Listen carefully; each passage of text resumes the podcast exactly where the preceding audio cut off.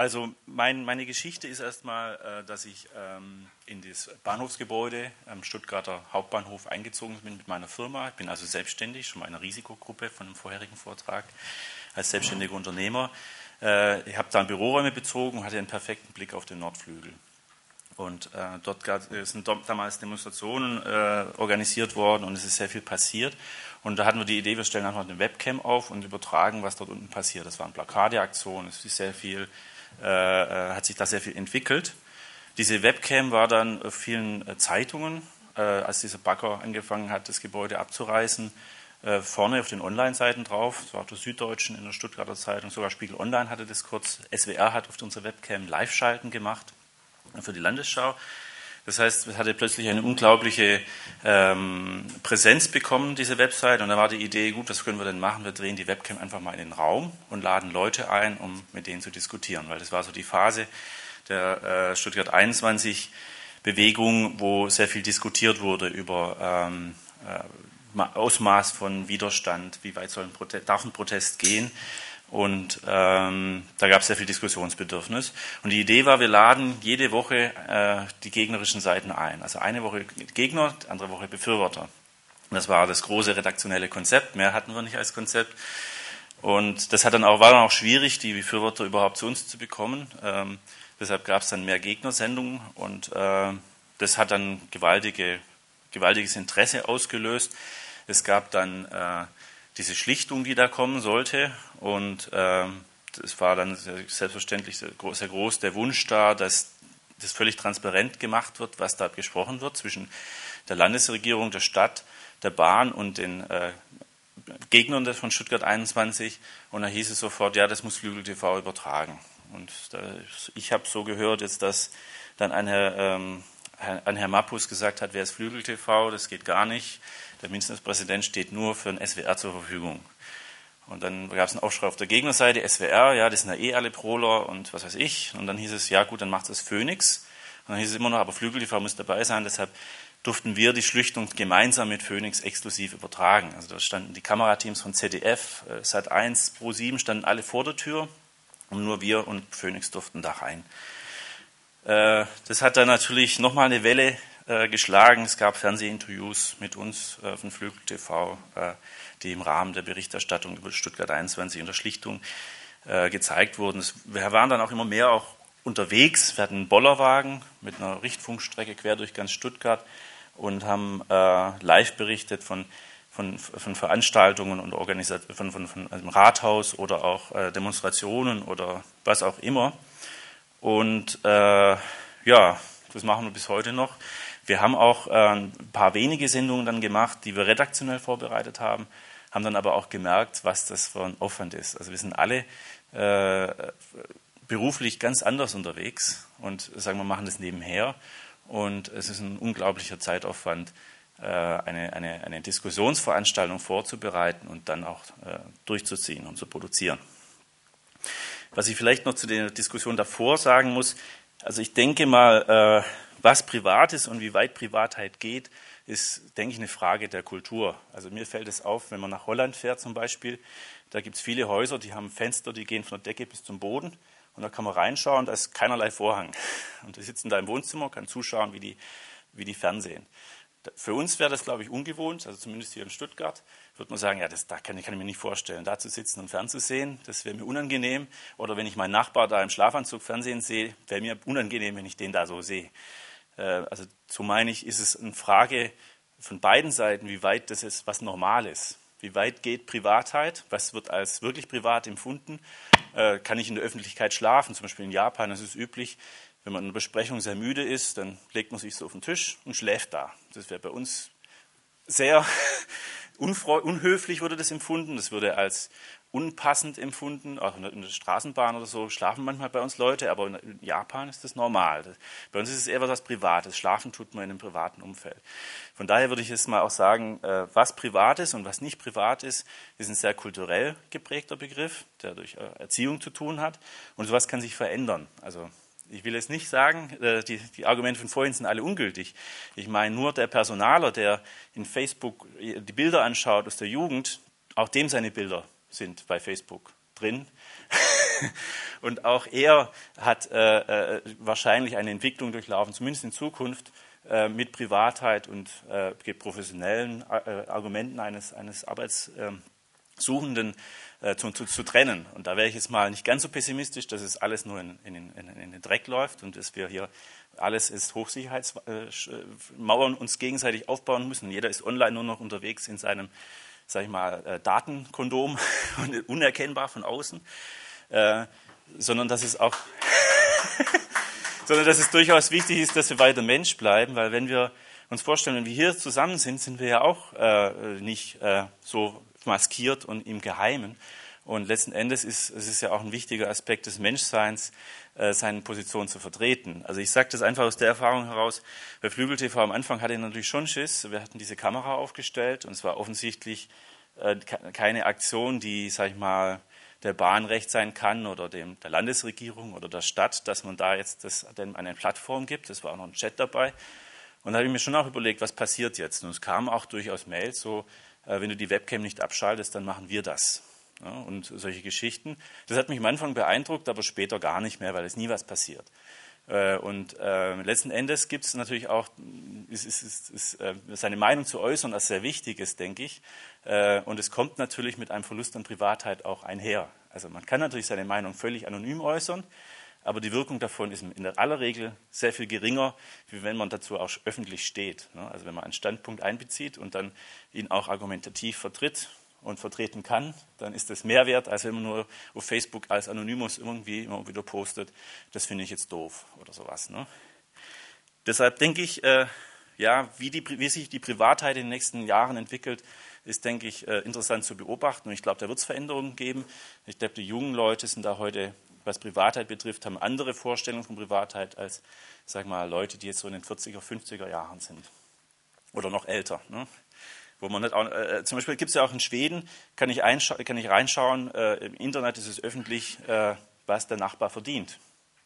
Äh, es ist ein gewisser Konsens da, dass das okay ist, weil Steuererklärung und sowas, das betrifft eigentlich alle und ich möchte das irgendwie transparent machen. Ja. Und ähm, ich weiß es nicht, ich bin da weder dafür noch dagegen. Ich meine auch nur, auch dort in dem Kulturkreis ist das kein Problem. Bei uns wäre das völlig undenkbar. Gut, Jetzt vielleicht wieder ein bisschen mehr zu Flügel TV. äh, was machen wir inhaltlich? Also inhaltlich äh, haben wir Ding, einige Dinge gelernt, dass also das Fernsehen im Internet was komplett anderes ist als Fernsehen im Fernsehen.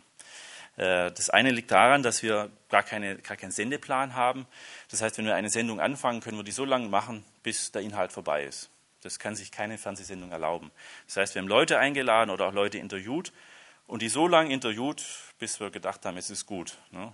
Und wir haben äh, erstaunlicherweise festgestellt, dass viele Politiker damit unglaubliche Schwierigkeiten haben. Also ein Politiker, der vor einer Kamera steht, weiß ja genau, welche drei, vier Sätze er eigentlich sagen wird. Völlig egal, was der Journalist fragt.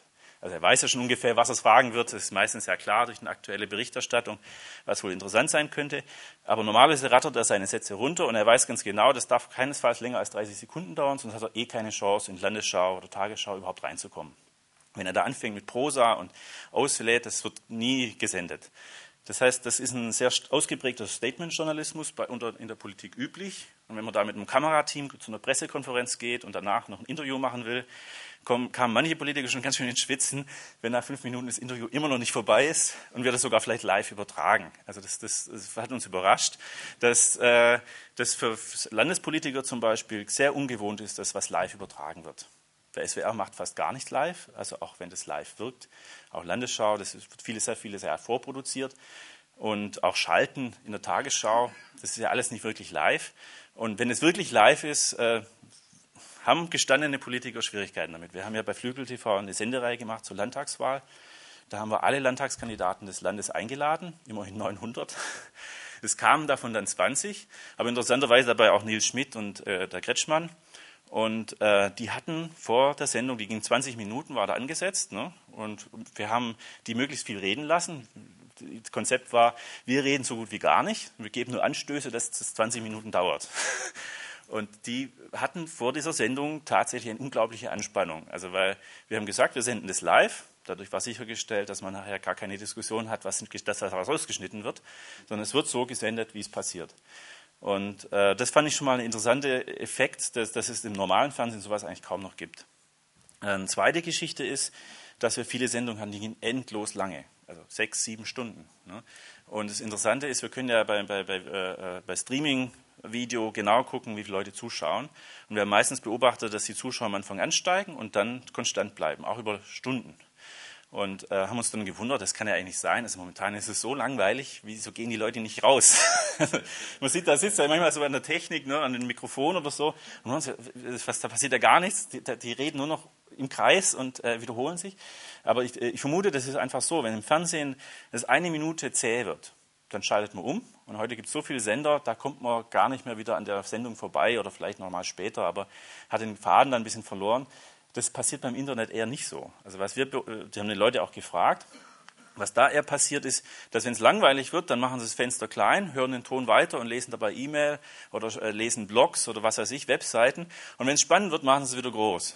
Und äh, das macht beim Fernsehen aber niemand. Und das fand ich eine ganz interessante Beobachtung, dass man also im Internet Fernsehformate machen kann, die im Fernsehen niemals funktionieren würden. Sondern das geht nur, weil es ein Webstream ist. Es gibt auch natürlich auch viele Dinge, die man im Internetfernsehen gar nicht machen kann. Man erreicht natürlich nicht so das Massenpublikum. Also eine Sendung live anzuschauen am Fernsehen, äh, am Computer, der vielleicht dann auch noch am Bürotisch steht, irgendwo unbequem auf dem Drehstuhl, äh, ist äh, eher was Zähes, also nicht so üblich. Äh, wir hatten trotzdem auch mal Zuschauerzahlen von über 7000 Live-Zuschauern gleichzeitig, was im, im Livestreaming äh, sehr viel ist. Also es schafft oftmals nicht mal der SWR, wenn er das groß beim Radio und Fernsehen bewirbt. Also die Zuschauerzahlen im, im, für Internet-Livestreams, wenn man ein paar hundert Zuschauer hat, ist es schon viel, ein paar tausend ist schon sehr viel. Es gibt äh, äh ganz wenige Ausnahmen, wie wenn, ähm, äh, wie heißt der, Dalai Lama oder sowas spricht und es wird live gestreamt, dann hat er mal ein paar hunderttausend Zuschauer. Also, wir wollten keinen Statement-Journalismus, sondern wir haben bewusst gesagt, wir machen lang. Ne? Es wird lange dauern, das Interview. Und es hatten dann auch ein paar Politiker tatsächlich den Mut dazu. Ähm, und die Idee dabei war, wir lassen die möglichst viel reden, sodass man den Standpunkt des Menschen, der hinter der Polit als Politiker dasteht, besser verstehen kann. Weil in diesen kurzen Statements kommt eigentlich mehr so die Message des PR Menschen hinter dem Politiker durch, anstatt der Mensch selber, der seine, äh, äh, äh, seine Überzeugung aus, darstellt, aus ganz persönlicher Perspektive, der vielleicht sagt, ja, als Kind hatte ich dieses Erlebnis und es hat mich so und so geprägt und das, deshalb bin ich heute mit dieser Ansicht so überzeugt oder was auch immer. Soweit geht es in der Regel gar nicht, sondern da heißt dann nur, ja, äh, Steuern müssen runter oder was auch immer. Und dann ist es das Statement und dann kommt noch ein bisschen redaktioneller Kontext, ein zweites Statement und dann es, war es, der, war es der Bericht in der Regel. Und unsere Idee war, wir wollen, dass die Meinungsbildung beim Zuschauer passiert und nicht in einer Redaktion. Also dass es nicht die Redaktion entscheidet, was richtig und falsch ist und das dann im Bericht entsprechend färbend darstellt, sondern wir lassen äh, den Befürworter halt ausreden, bis er wirklich gar nichts mehr zu sagen hat und den, äh, den Gegner genauso. Und dann ähm, muss sich halt dann der Zuschauer entscheiden, was ihn da jetzt interessiert und begeistert. Äh, was noch ein, äh, äh, ein, wichtiges Konzept war, dass wir möglichst viel live machen und möglichst direkt vor Ort, wo, wo Dinge passieren. Äh, man mag sich wundern, warum ist es im Internet wichtig, warum ist live wichtig. Man will ja heute eh eigentlich dann gucken, wenn äh, man Zeit hat und nicht dann, wenn es kommt. Also gerade YouTube oder Vimeo oder diese Plattform, das ist ja alles on demand. Also wenn ich will, dann gucke ich. Äh, wir haben aber festgestellt, wenn man etwas live überträgt und auch wenig Zuschauerzahlen hat, hat nachher das, das archivierte, aufgezeichnete Video sehr viel mehr Zuschauer. Das ist ganz erstaunlich. Also hat 50 Zuschauer live, äh, kann es sein, hat zehnmal so viel nachher on demand. Und der Effekt ist einfach der, dass äh, Leute, die, das, die 50, die das live sehen, die geben das weiter und sagen, schau mal, da läuft gerade was ganz Spannendes, Interessantes. Und es kann sein, die anderen schalten es dann erst ein paar Stunden später an, aber du guckst dann on demand. Wenn man das äh, nur on demand reinstellt, dann, äh, dann ist es so, dass das hier sehr viel weniger geshared wird. Also die Leute, das kann ja, kann ja jeder googeln oder man hat nicht so die, die, die, die Geschichte, dass, dass, man den Leuten sagt, ja, ich muss es denen jetzt sagen, weil es kommt ja jetzt. Deshalb ist dieser Live-Aspekt beim Streaming äh, oder bei, bei Internetfernsehen sehr wichtig.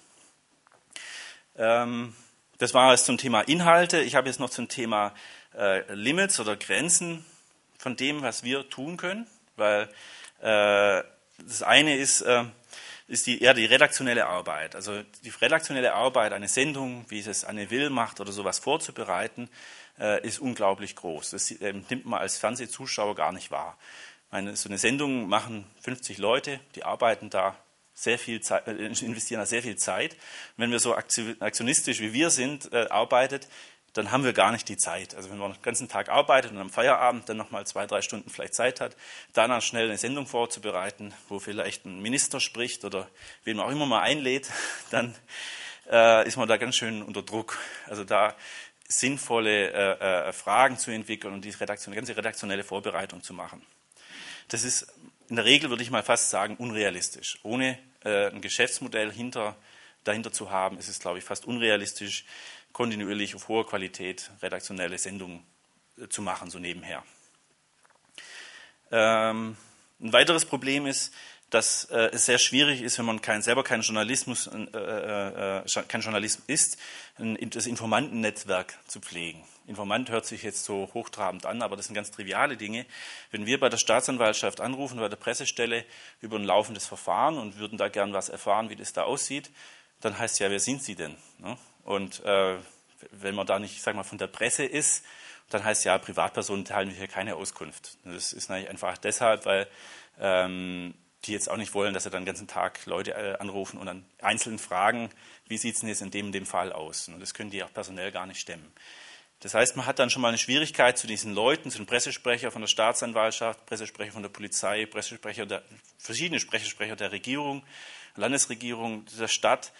Das sind, das sind, man muss da plötzlich zu 50 Leuten irgendwie Kontakte pflegen, dass man die einfach anrufen kann und sagen kann, ja, gibt uns doch mal eine Information oder wann passiert denn das und das, ne? dass man dann am richtigen Ort vor Ort ist. Das ist unheimlich zeitaufwendig und das kann man eigentlich nur machen, denke ich mal, wenn man das Vollzeit macht. Eine ganz, ganz triviale Geschichte ist, Pressekonferenzen sind meistens am Vormittag, so zum 10, 11, 12 Uhr. Das hat den Grund, dass äh, wenn jemand eine Pressekonferenz macht, er immer darauf hofft, dass er in die Tagesschau kommt. Das, glaube ich, zu 99,9 Prozent nie passiert. Äh, aber wenn da eine Kamera dann kommt und die nehmen das auf, dann ist der Journalist den Nachmittag Zeit hat, den redaktionellen Vortrag, äh, den äh, Beitrag auch vorzubereiten, sodass es überhaupt eine Chance hat, reinzukommen. Wenn er eine Pressekonferenz um 18 Uhr macht, dann wird es nirgends gesendet. Es ist aber so, wenn man berufstätig ist und macht so einen Videoblog, äh, wer, hat, wer, kann schon jederzeit um 11 Uhr oder so äh, irgendwo hinfahren, um dann eine Stunde lang eine Pressekonferenz äh, daran teilzunehmen? Das ist ein ganz reelles Problem, wo man dann sich fragen muss, ja, das ist eine Grenze, das kann ich einfach nicht. Haben wir natürlich zum Teil gemacht, indem man dann äh, Urlaubstage schiebt und was weiß ich was, aber das geht nicht auf Dauer. Also auch eine Grenze von dem, was wir tun können. Eine ganz wichtige Grenze ist natürlich auch, äh, ich denke, es betrifft Blogger genauso wie jetzt uns, dass wir ähm, keine Rechtsabteilung haben, wie jetzt SWR oder eine, eine Zeitung. Ne? Das heißt, äh, wenn wir, sag ich mal, investigativ oder ein bisschen in den Wind lehnend etwas berichten oder vermuten, äh, muss man höllisch aufpassen, weil wir sind sofort als Privatperson anzeigbar. Ne? Und wenn da Konzerne wie die Bahn oder so mit in Milliardenprojekten man sich da positioniert, äh, ist man da ein bisschen auf dünnem Eis, weil äh, eine Abmahnung für zweieinhalbtausend Euro kann da schon mal dann reinkommen. Ne? Und äh, das heißt, äh, man, man, gibt sich einem großen Risiko au, äh, aus, ohne dass man einen professionellen Schutz hat. Ein Journalist, der zum Beispiel von Stern äh, einen, einen, Bericht schreibt, da geht nie ein persönliches Risiko ein. Gut, er kann sich selber disqualifizieren als Journalist, indem er da was Falsches schreibt aber er, er kann sich nicht persönlich finanziell ruinieren. Ne? Das fängt alles eine Rechtsabteilung ab. Äh, das ist sicherlich eine Grenze. Äh, von daher äh, würde ich mal sagen, dass, dass ein Blog oder auch ein Videoblog, wenn man Flügel TV so sehen will, Presse, die klassische Presse im tradierten Sinne, so wie man sich das vorstellt, dass die wäre, nicht ersetzen kann. Also das ist meine Behauptung. Also man kann nicht investigativ oder spekulativ irgendwelche äh, Dinge in die Welt setzen. Äh, das, ist, das ist so riskant, das ist einfach gefährlich. Jetzt ist mein, warum sage ich so tradiert und wie, das, wie man sich das vorstellt, äh, also wir sind in dieser Presselandschaft ein bisschen mitgeschwommen. Wir waren auf den äh, äh, ganzen Pressekonferenzen, wir waren sehr tief in diesen ganzen Umfeldern mit eingegraben, äh, da haben sehr viel mitbekommen. Und mein Eindruck ist, die Presse, so wie ich es mir zumindest vorgestellt hat oder wie es mir in der Schule erklärt hat, mit Unabhängigkeit und wie das da so funktioniert, dass es, glaube ich, nicht mehr so ist. Da hat sich vieles verändert, weil viele äh, bestehende Geschäftsmodelle in der Presse, die vor 10, 20 Jahren noch sehr gut funktioniert haben, heute nicht mehr so sind. Das, ist, das muss man, glaube ich, einfach sagen. Zum Beispiel die New York Times äh, bezahlt freie Mitarbeiter grundsätzlich gar nicht. Das wusste ich nicht, hätte ich nicht gedacht. Ich stelle mir das immer so vor, da kommt ein Journalist, das ist ein Profi, äh, der äh, äh, ist mit allen Wassern gewaschen und ermittelt und schreibt dann sein Ergebnis in einen schönen Artikel. Dass es aber jemand ist, der überhaupt nicht bezahlt wird, sondern sein Geld mit was anderem verdienen muss und deshalb auch irgendwelche Interessen verfolgen muss, äh, das äh, hätte ich jetzt nicht erwartet. Und bei der New York Times, das ist eine große Zeitung, hat mir das überrascht.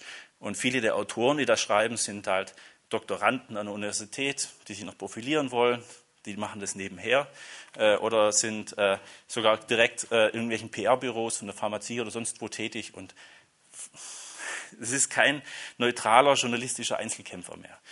Und das äh, haben wir auch gemerkt, als wir letztes Jahr über den ähm, Journalistenstreik hier in äh, Stuttgart berichtet haben, der ja kaum bekannt ist. Es gab ja eine Tarifauseinandersetzung über Monate in Stuttgart, die sehr erbittert war. Äh, da haben wir auch von, von äh, Demonstrationen übertragen und Interviews gemacht und wir waren schon erschüttert, wie kläglich die Einkommen sind, auch von den äh, Lokaljournalisten. Also das, da, da wird, mit Hunderten von Euro im Monat kann man da Gehaltsstaffelungen sehen. Das ist in unglaublichen Bereichen angekommen, die auch sämtliche Kosten wie Fortbildung und Technik und alles Mögliche beinhalten müssen. Das heißt, da hat sich was verändert. Also so wie, wie ich mir Presse vorgestellt habe, bevor ich äh, äh, aktiv wurde äh, mit Flügel TV, äh, so ist es einfach nicht mehr. Also das war für mich äh, eine gewisse Offenbarung. Und was ich auch sehe, ist, dass viele Zeitungsverleger jetzt äh, Modelle anschauen, wie zum Beispiel die Huffington Post. Ich weiß nicht, ob das jemand kennt. Das ist in Amerika sehr erfolgreiche Webseite, die im Grunde ausschließlich Blogbeiträge recycelt, sage ich jetzt mal böse, die also selber gar keine Redaktion wirklich haben, die eigene Texte schreibt, sondern einfach nur als äh, Aggregator Dinge zusammenfügt. Und da sagen viele Zeitungen, das wollen wir auch. Kostenlosen Content, das führen wir zusammen, das kostet uns nichts, machen eine interessante Werbepräsenz drumherum und das muss doch reichen. Für mich ist das äh, eben, weil es halt äh, Blogs für mich kein, äh, keine, keine Pressearbeit in dem Sinne machen können, kein, kein, kein zureichendes Modell für, für Presse in Zukunft. Also ich denke, äh, man kann nicht erwarten, dass ein privater Blogger, äh, wie gesagt, investigativ Artikel schreibt. Und die Presse insgesamt sehe ich schon in einer existenziellen Krise. Äh, Städte wie Stuttgart hätten in den USA zum Teil gar keine Tageszeitung mehr. Also das, das, das wird dann ähnlich wie halt Esslinger Zeitung oder Leonberger Zeitung, eigentlich auch die Stuttgarter Zeitung sind nur mit ein paar Seiten drumherum anders äh, oder ein Mantel anders, äh, ist es dort in Amerika schon viel üblicher. Also das, was dann als äh, Lokalausgabe äh, ausgegeben wird, ist äh, Wirklichkeit eigentlich großflächig verteilte Zeitung, die überall gleich ist.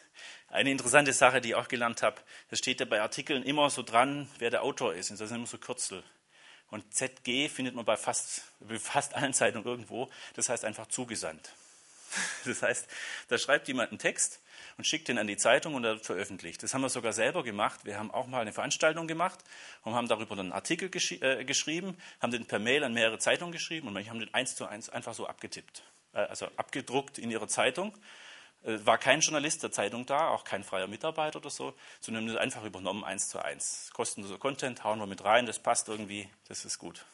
Und das hat mich sehr erschreckt, muss ich ehrlich sagen. Also, dass, dass da äh, das eben nicht mehr so ist, dass da der Journalist mit, mit, mit Bleistift äh, durch die Gegend rennt und alles notiert, sondern dass das äh, mittlerweile anders funktioniert und dass das eine Tendenz ist, die bedenklich ist, meiner Meinung nach. Dann Fragen und Ausblick, das wäre mein vierter Punkt.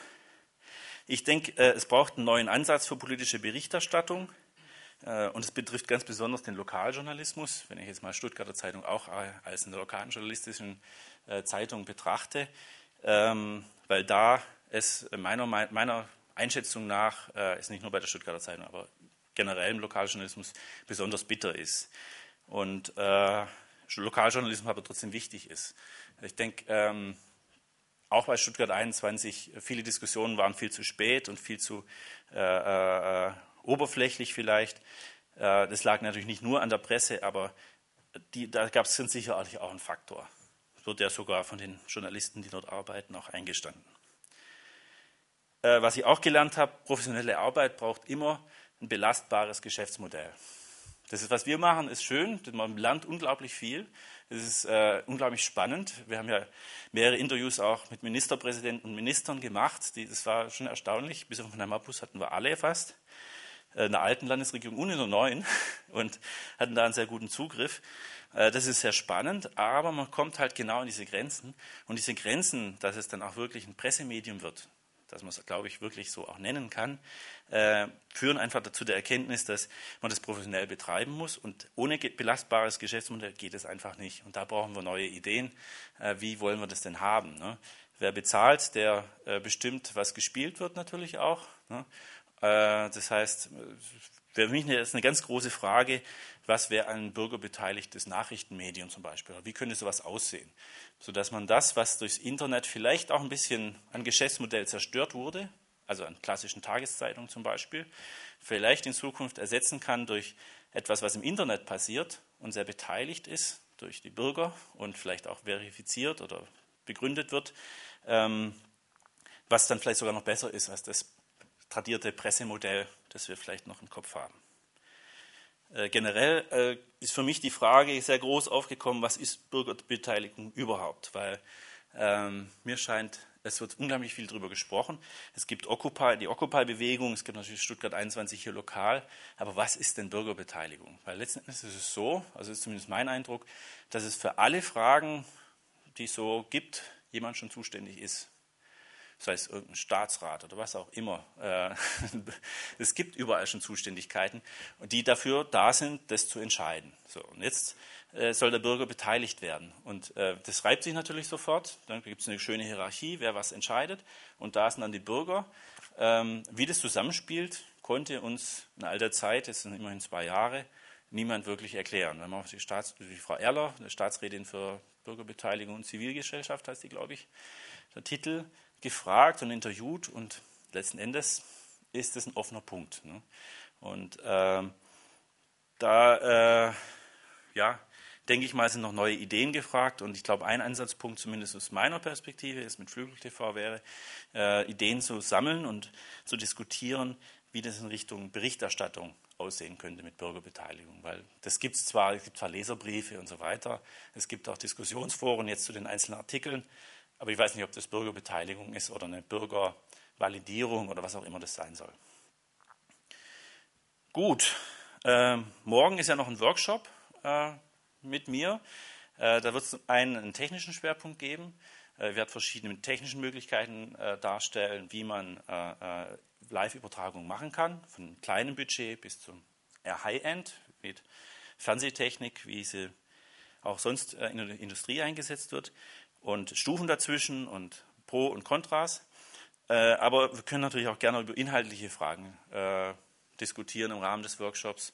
Wie könnte denn in Zukunft äh, zum Beispiel genossenschaftliches Modell eines, eines Internetsenders oder Nachrichtenportals aussehen? Was wäre denn ein Geschäftsmodell? Was, wie müsste sowas denn überhaupt organisiert sein, dass es besser ist als etwas, was es schon gibt? Und das fände ich persönlich eine super spannende Frage.